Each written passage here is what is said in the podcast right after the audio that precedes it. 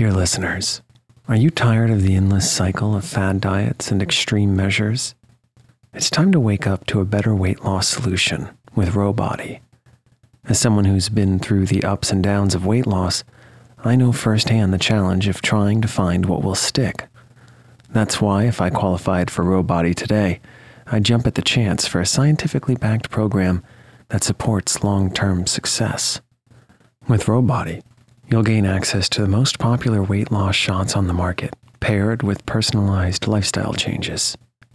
Over 200,000 people have already chosen Ro to help them lose weight.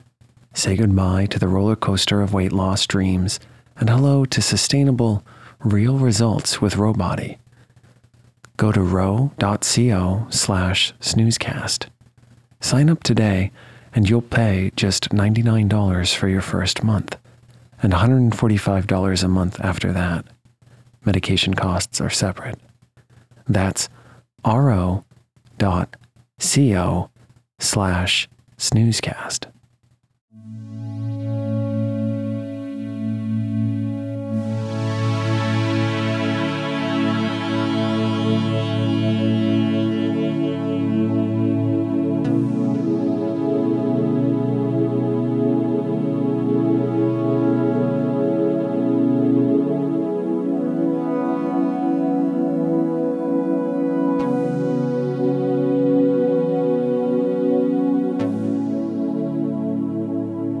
Welcome to Snoozecast, the podcast designed to help you fall asleep. On Snoozecast, we read excerpts from public domain works and occasionally original stories. We'd like to thank our listeners.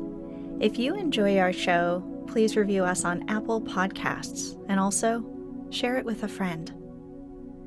The best place to listen to us is on our website, snoozecast.com.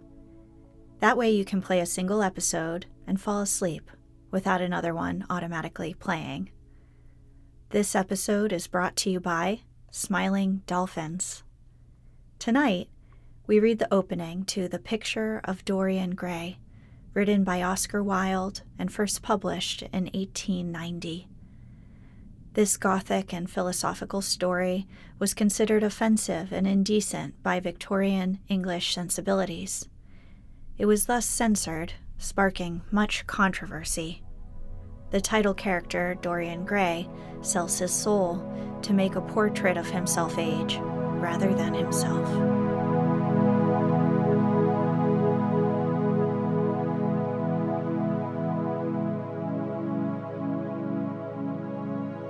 Let's get cozy. Close your eyes. Relax your body into the softness of your bed. Now, take a few deep breaths.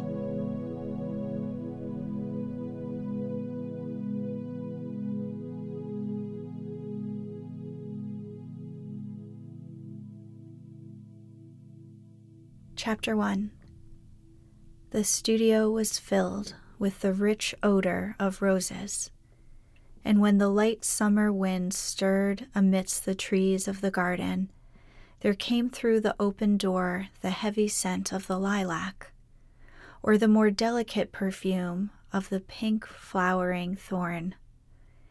From the corner of the divan of Persian saddlebags on which he was lying, smoking, as was his custom, innumerable cigarettes, Lord Henry Wotton could just catch the gleam of the honey sweet and honey colored blossoms of a laburnum, whose tremulous branches seemed hardly able to bear the burden of a beauty so flame like as theirs. And now and then the fantastic shadows of birds in flight flitted across the long tussore silk curtains that were stretched in front of the huge window, producing a kind of momentary Japanese effect, and making him think of those pallid, jade faced painters of Tokyo who, through the medium of an art that is necessarily immobile, seek to convey the sense of swiftness and motion.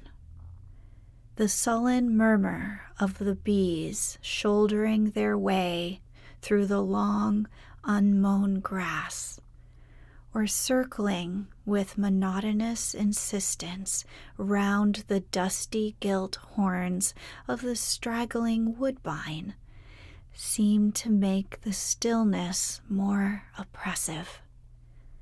The dim roar of London was like the bourdon note of a distant organ.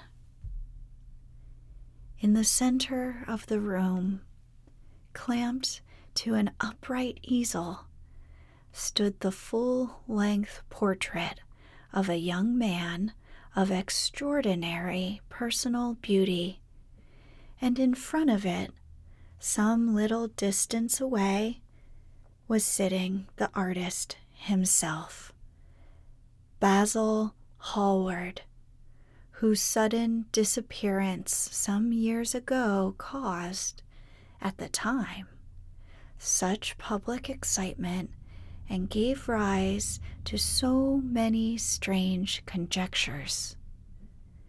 As the painter looked at the gracious and comely form he had so skilfully mirrored in his art, a smile of pleasure passed across his face and seemed about to linger there.